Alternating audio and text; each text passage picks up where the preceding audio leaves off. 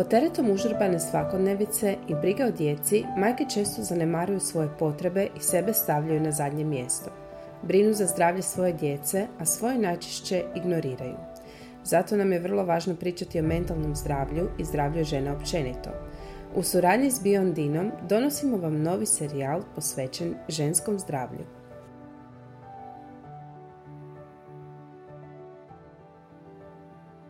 Dobrodošli u još jednu epizodu našeg serijala o ženskom zdravlju uh, kojeg sponzorira BioAndina. Sa mnom je danas opet Sandra Krste-Barać, magistrica nutricionizma i certificirani praktičar funkcionalne medicine. A danas uh, pričamo o jednoj uh, važnoj temi.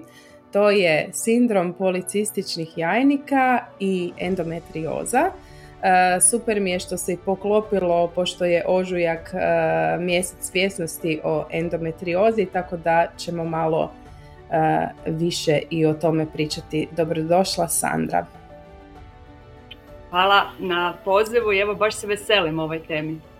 Pa možeš li nam evo za početak reći što je endometrioza, E, što je sindrom policističnih jajnika i koja je razlika između ta dva stanja. Ja ću ti biti iskrena da ja recimo za endometriozu nisam uopće znala od prije par godina kad se više počelo o tome pričati. Imam osjećaj da je to nekako malo uh, zapostavljeno. U biti drago mi je da se danas sve više i više o tome priča. Da, tako je. U stvari moram priznati da se svjesnost uh, je sve veća i veća baš zato što se počelo puno pričati o tome. Naravno da je bila ona prisutna i prije, ali danas nekako malo više promišljamo, možda smo malo proaktivni ovaj, i tražimo rješenja za takva stanja. mm Mislim, ako se pitaš da li je moguće da endometrioza i sindrom policističnih jajnika budu zajedno prisutni, da moguće. Ali najčešće gledamo zasebno endometriozu, zasebno PCOS. Dakle, endometrioza je u stvari jedna kronična ginekološka bolest u kojoj se dešava da kivo nalik endometrije, znači endometri koji oblaže našu maternicu, se nađe izvan nje. Znači ili na jajovodima, jajnicima, čak crijevima, mokračnom mihuru, čak ono u rijetkim slučajevima može doći do pluća i tako. Znači zahvata, zahvaća cijeli, cijele skupine organa i to tkivo se tu ne bi trebalo naći. Pod broj jedan. Broj dva, e, jako je upalno, jako reagira na e, hormone koje prate menstrualni ciklus i stvaraju ženama e, probleme.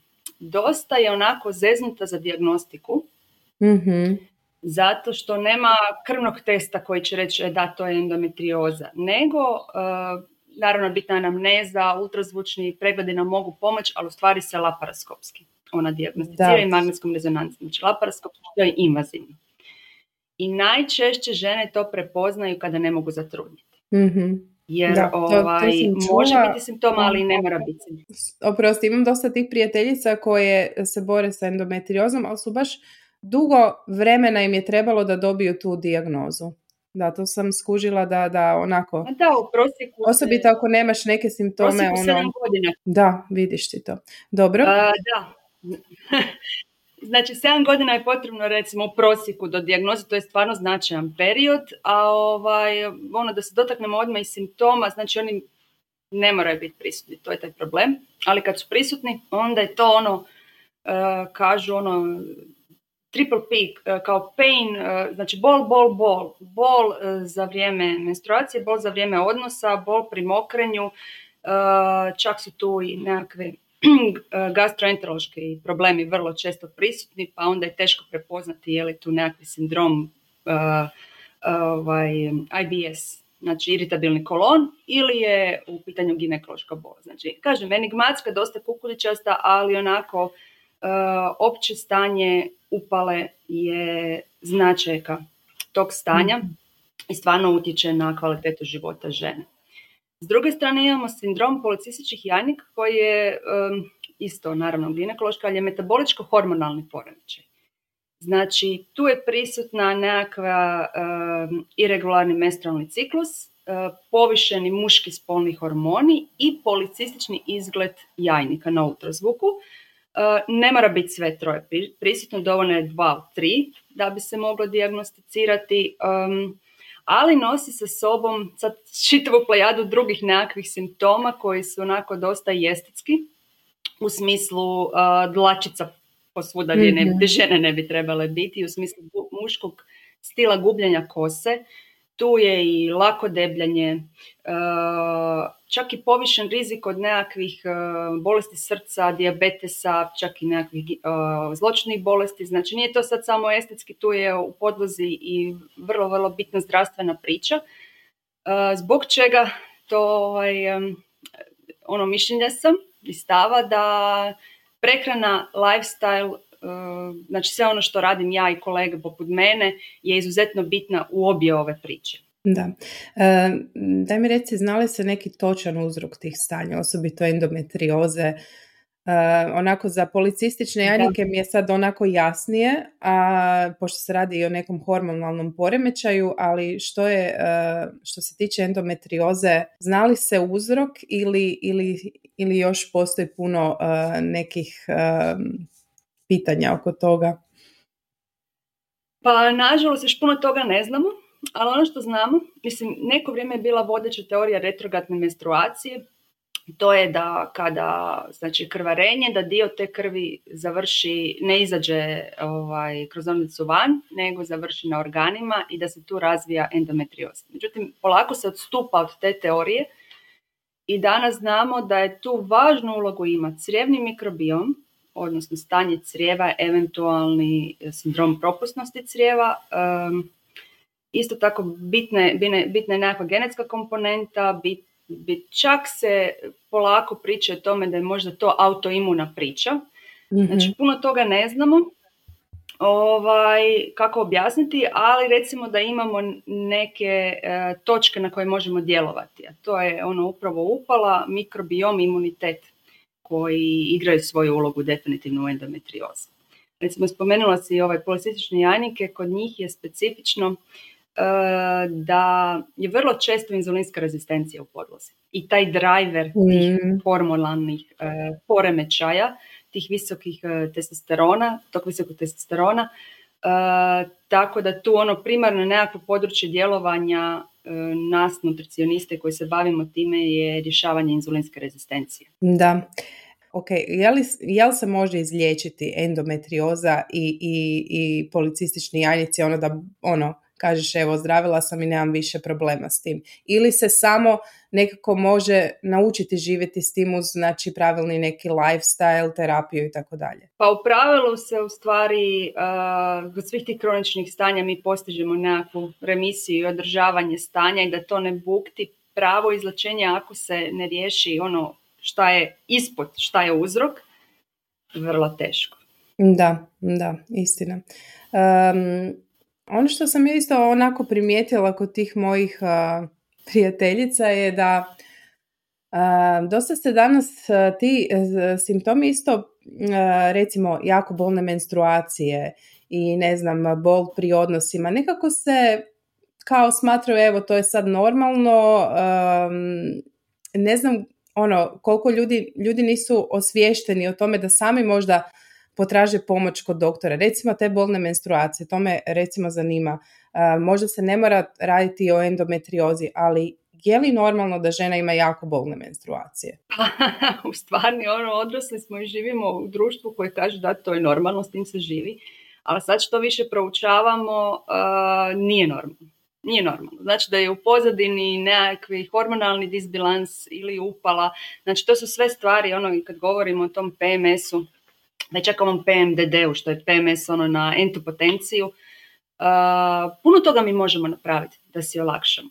Ali to znači, uh, odmah ću reći, to nisu instant rješenja, to, nije, to je sve na dugom štapu, znači to je lifestyle, to je način razmišljanja, kako se nosimo sa stresom, kako spavamo, kako živimo, kako jedemo. To su, mislim, srećne stvari na koje možemo utjecati i stvarno nam mogu pomoći, uh, ali morate se tu biti dosljedan. Da, da.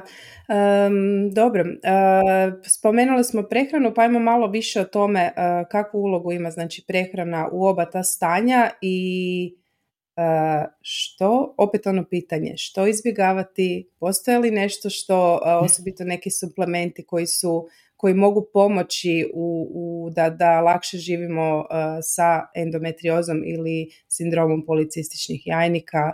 Um, što bi ti ovako, evo, recimo da imaš pacijenticu koja ti dolazi s tim problemom, kako je neka tvoja tu, uh, kako, ono, da, kako krećeš, e, kako krećete u, u, u, u neću reći liječenje, nego podršku. U, podršku, u podršku. da, ublažavanje simptoma i tako dalje. E, pa mislim ovako, gle, kod uh, PCOS-a se stvari promjena modifikacija životnog stila koji uključuje i prehranu smatra nekakvom prvom intervencijom s kojom se ide. Znači, preporuka je krenut prvo s time, pa onda po potrebi, ako postoji, za farmakoterapiju. I sad, uh, mislim, puno toga, na puno toga mi možemo djelovati, ali nekakve osnovne postavke kod sindroma policističnih janika je ta inzulinska rezistencija. Znači, u većini slučajeva ne mora 100% biti prisutna, ali u većini slučajeva je. Što mhm. dakle znači, a to je stanje na koje prehrana pa i stres izuzetno utječu. Uh, obično se ide u neki vid ograničavanja ugljikohidrata. Uh, upravo zbog uh, problema sa inzulinom, koji onda potiče da. testosteron. Uh, tako da sve ovisi i o tome koliko je klijentica modificirana i kakva je njezina individualna priča. Da li ćemo mi te ugljikohidrate ograničiti na nekakvih 40% ukupne energije ili ćemo ići baš u low carb, a za one koje su super motivirane i onako napredovala je priča, keto prehrana daje dosta dobre rezultate. Da, znači, ali jesu to nekakvi mislim, da, oprosti, znam da je sad keto jako popularna, ali ono što ja uvijek naglašavam, morate imati nekoga ko će vas u tome voditi, ne na svoju ruku, jer i to zna biti ono, da. E, pa sve te, e, ako se ide u pretjerane restrikcije, bespotrebno utječe na naš mikrobiom koji je bitan kod oba stanja, ne želimo ići ako nema potrebe. Nekad je to samo reset, nekad je duže vrijeme, znači zato uvijek ono se gleda individualno kakvo je stanje, kakva je motivacija klijentice nasuprot i nalazimo neki najbolji put kojeg se ona može dugoročno pridržavati. Jer mm ako mi nešto napravimo i ona s toga pridržava tjedan, dva, onda nismo napravili ništa. Tako da, onda smo znači, opet na početku. Onda smo na početku, onda izgubi motivaciju i ništa, ovaj, ne, neće već gubitak vremena, ništa nije gubitak vremena, ali na neki način ovaj, intervencija koja nije uspjela.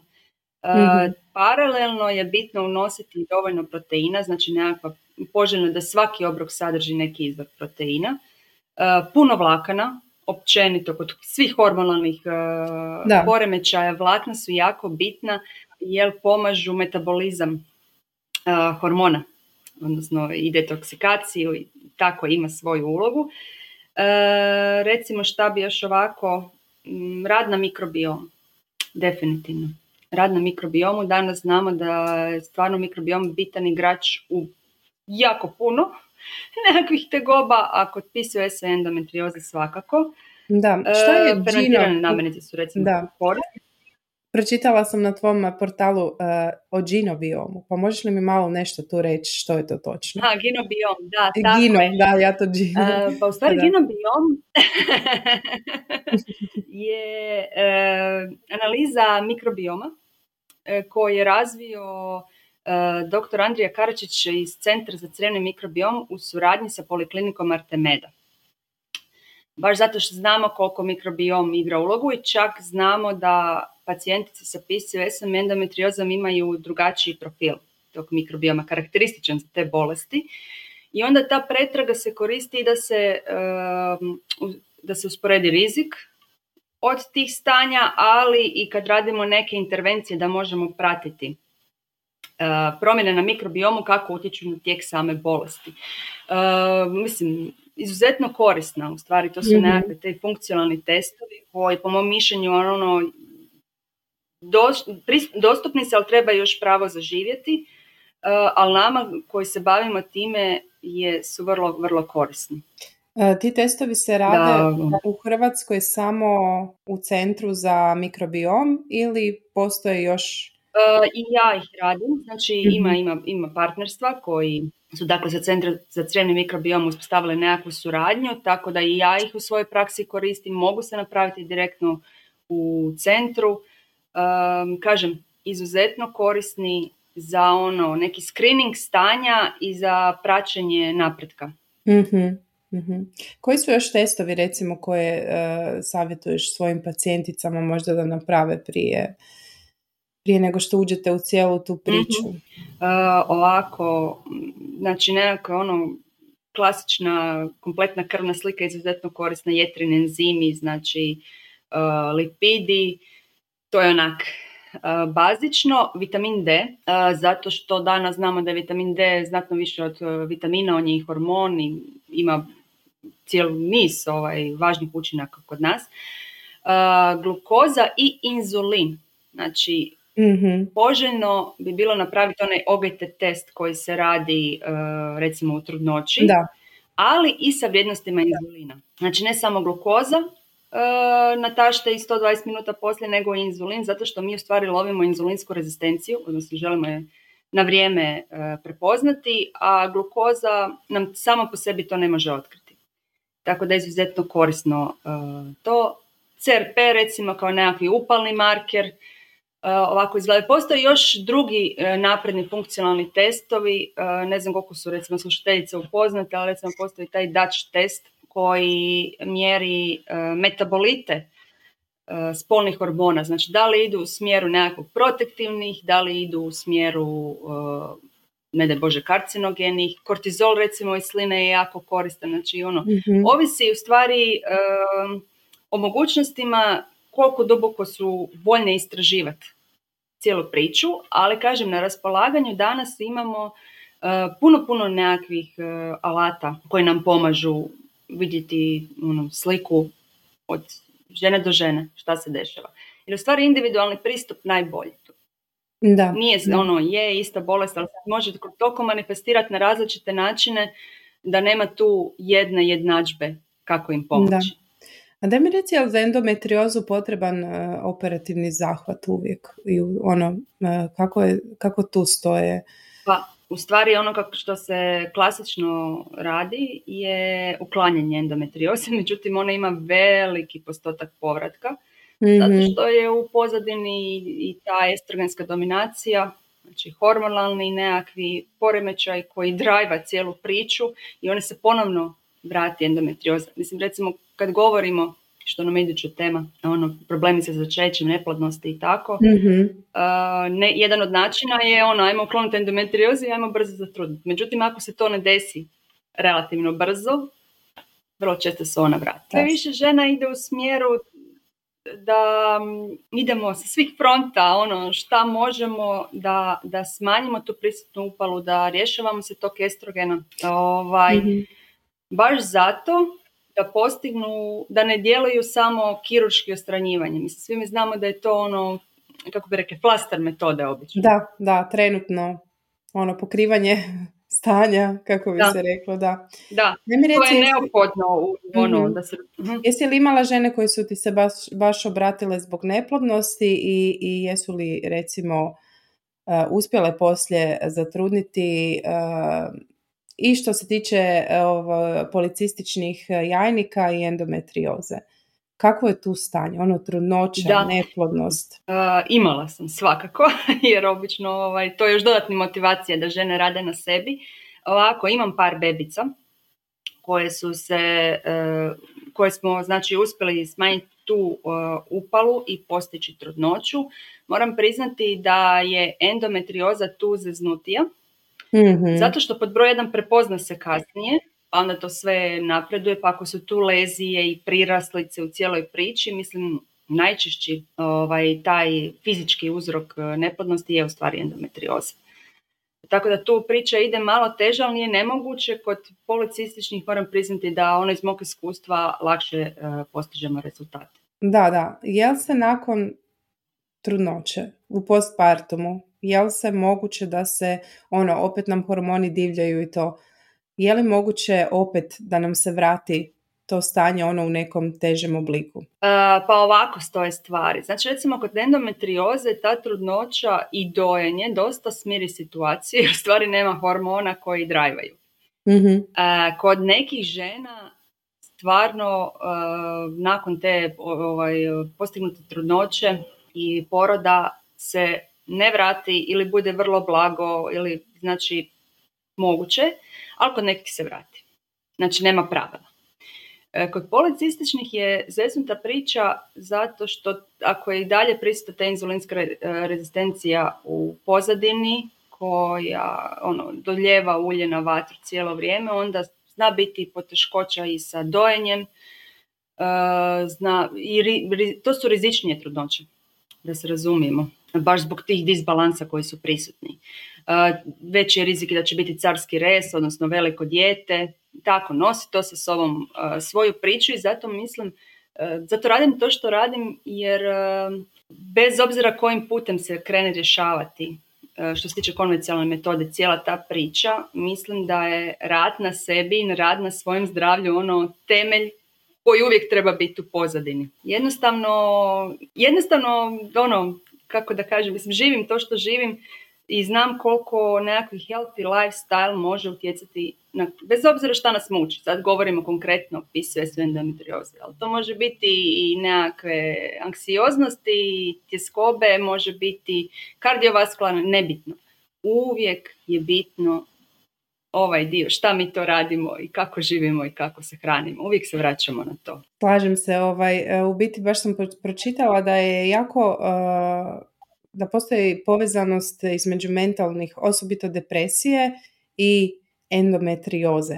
E sad, je li, što je uzrok, što posljedica, je, je li se žene općenito zbog, zbog tog stanja osjećaju depresivnije ili stvarno kako je to sve povezano, ono rekla si i, i mikrobiom i mentalno zdravlje, um, mislim je li to istina, je li, je li, je li se žene, on, je li žene dosta uh, boluju od tih um, tih e, mentalnih, e, neću sad reći bolesti, možda nije toliko jako izraženo, ali da su depresivnije, anksioznije i tako dalje. Pa da, u stvari se je uistinu pokazalo da je veći rizik od tih nekakvih mentalnih izazova, pogotovo anksioznosti i depresije. Sad nismo ovaj, još toliko pametni da znamo šta je bilo prije ono, kokoš ili jaje, ali ovaj, smatra se da pod broj jedan ta bol i koji, koji doživljavaju ono iz mjeseca u mjesec i tako da to dosta utječe na taj nekakvi na te nekakve mentalne izazove. Sigurno je mikrobiom tu bitan igrač. Od danas ono vrlo dobro znamo kako postoji taj mind uh, gut connection koji je dvostrani. Znači, ono što se događa u crevima ne ostaje u crevima, ono, u tom smislu. I i taj mikrobiom proizvodi razne metabolite koje utječu na cijeli organizam. Dakle, mm. sve je to povezano i da, nažalost, veći je rizik od depresije, pogotovo recimo u žena sa endometriozom. Da, ja bi se sad još malo vratila na prehranu, odnosno nismo spomenuli suplementi. Koliko i koji suplementi mogu pomoći u tim stanjima? Pa evo, neko tvoje iskustvo što preporučuješ svojim pacijenticama. E, da, isto je potrebno individualni pristup kao kod svega, kao i kod svega, međutim znamo ovaj, e, koji suplementi su nam nekako izuzetno bitni e, u obje priče. Recimo kod PCOS-a bi svakako izdvojila inozitole, čak i kurkumin može imati dobre rezultate, berberin kod nekih, svakako vitamin D, magnezi, tako to su nekakvi najčešći kojima, za koje posežemo, a recimo kod endometrioze izuzetno, izuzetno bitno je znači ravnoteža masnih kiselina i tu se nam omega-3 masne kiseline neka prva intervencija. Ima naravno toga još, recimo za metabolizam estrogena se koristi onaj indol 3 karbinol, tako sve ovisi kako je stanje, a recimo ono što je jako zanimljivo, Kod obje stanja su nam jako korisne adaptogene biljke poput recimo make. Da, ovaj, uh, maka, uh, evo ja ću sad opet spomenuti biondinu koja ima uh, premium mix i crvenu maka, maku koja doprinosi regulaciji hormonske aktivnosti i zdravlju reproduktivnog sustava.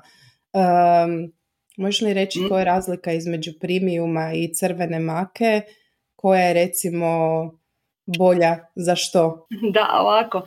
Mislim, ovdje konkretno govorimo o stvari o bioandini uh, maki koja je specifična po tome što je riječ o aktiviranoj maki. Znači na tržištu imamo sirove i aktivirane ako bi preporučila nešto to bi bila aktivirana zato što je ona prošla nekakvi proces termičke obrade visokog tlaka i tako i upravo u tom procesu nastaju sekundarni metaboliti koji se nazivaju makamidi od make i znači njih imamo samo u toj aktiviranoj, nemamo sirovoj, aktiviran, a makamidi su ti koji rade posao, koji dakle djeluju na naš endokrini sustav da se on uh, uravnoteži. Uh, konkretno premium, i, znači ono što je još zanimljivo da ta maka dolazi u različitim bojama, znači imamo žutu, crvenu, crnu i ta svaka ima nekako malo drugačija svojstva, nisu iste i premium konkretno sadrži kombinaciju tih boja, a crvena je crvena.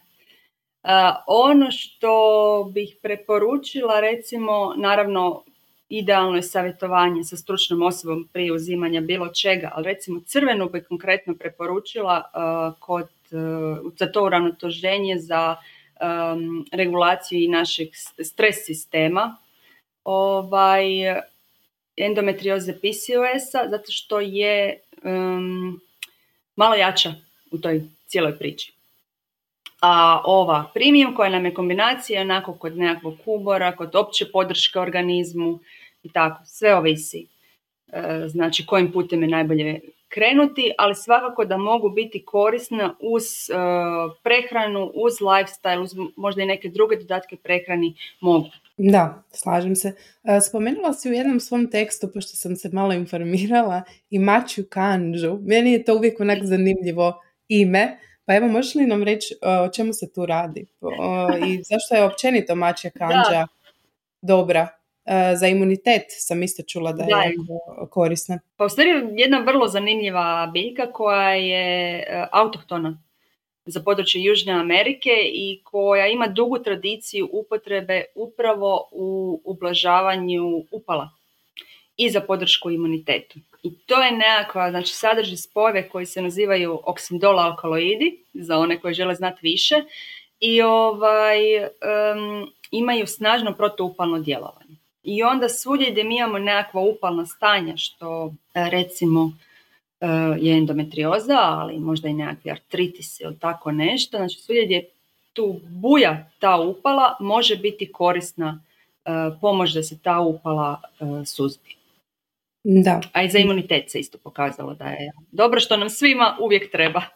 Da, ja sam trenutno na kamu kamu od bioandine isto jer sam skužila da mi imunitet full opao. Pa evo, i, i na maki naravno. Nedavno sam počela baš ovaj, e, bila sam i sa Jelenom na jednoj kavi pa mi je sve to fino objasnila i ovaj i, i eto baš uh, javim rezultate, ali naravno moramo biti, nije dovoljno popiti. Onak ljudi očekuju, ok, sad ću si uzeti tjedan dana i već ću biti bolje, u biti to je konstantan rad na svom zdravlju i, i ono dosljednost, osobito suplementima što ja recimo nisam, ali sam rekla e sad ćeš biti ono, da. Eto, ovaj... Um... da, to je način života. Da, da. E, samo sam htjela reći to što sam već glasila, da su to intervencije gdje treba biti malo strpljiv. Znači ne može se očekivati da nakon dva tjedna, mjesec dana, wow, sve ko što, ono, čarobnim štapićem odneseno to tako ne ide. Da. E, međutim, uz dosljednost, uz ovaj, pravilnu prehranu i sve se može stvarno evo značajno, značajno poboljšati stanje. Da, mi smo nekako ono, uvijek hoćemo taj neki quick fix u svemu. Tako da ovaj... U e, mršavljenju pogotovo. Sad sam ti baš da mislimo na istu stvar. Prvo, ono, Mislim da je, mislimo na isto stvari, one inekcije koje sad svi sebi onaj uh, lijek neki uzimaju. Onak. Ljudi moji, dobro. Da. A mislim da. u ljudskoj prirodi. Ovaj, u ljudskoj prirodi da tražimo jednostavnija rješenja. Nije to ništa tako čudno. E, međutim, kod ovakvih stvari, evo stvarno, ne, nemamo taj čarobni štapić koji će riješiti odmah, ali imamo puno alata koji mogu, ovaj, koji mogu dobro djelovati ako smo uporni i predani.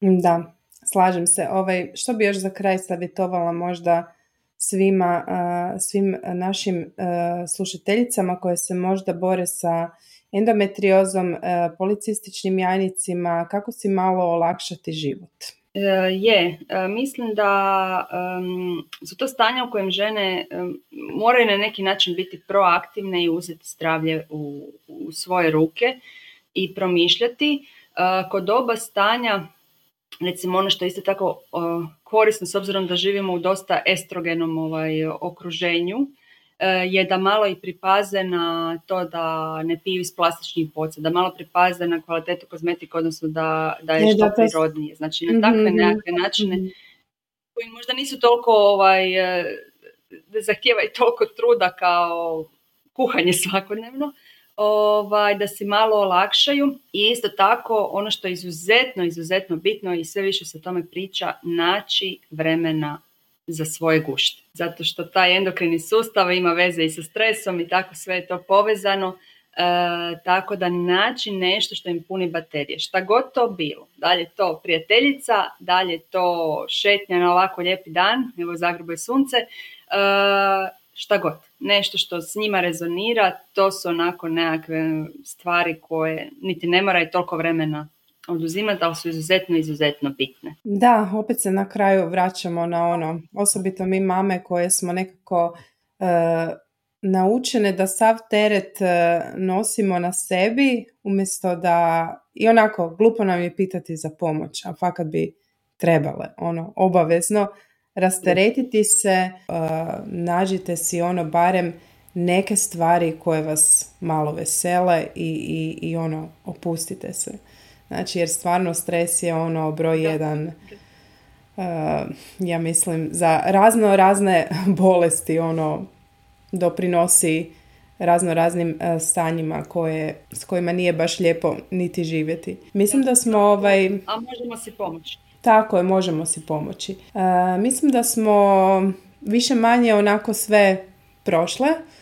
Što se ovoga tiče, e, sljedeća epizoda smo rekli da ćemo pričati od neplodnosti, pa se tako priča baš i dobro nastavlja na sve ovo. E, hvala vam što ste nas slušale, hvala Sandra i hvala, hvala Bio Andini. E, ostavit ćemo vam kao i uvijek sve linkove i gdje se naravno možete javiti Sandri. I ako niste poslušali prvu epizodu ovog serijala, svakako je poslušajte i čujemo se u nekoj sljedećoj epizodi. Za kraj vas također podsjećam da na web shopu od Biondine, biondina.hr možete iskoristiti 10% popusta uz kod SUPERMAME10. Evo, hvala vam na slušanju još jednom i čujemo se uskoro. Bok!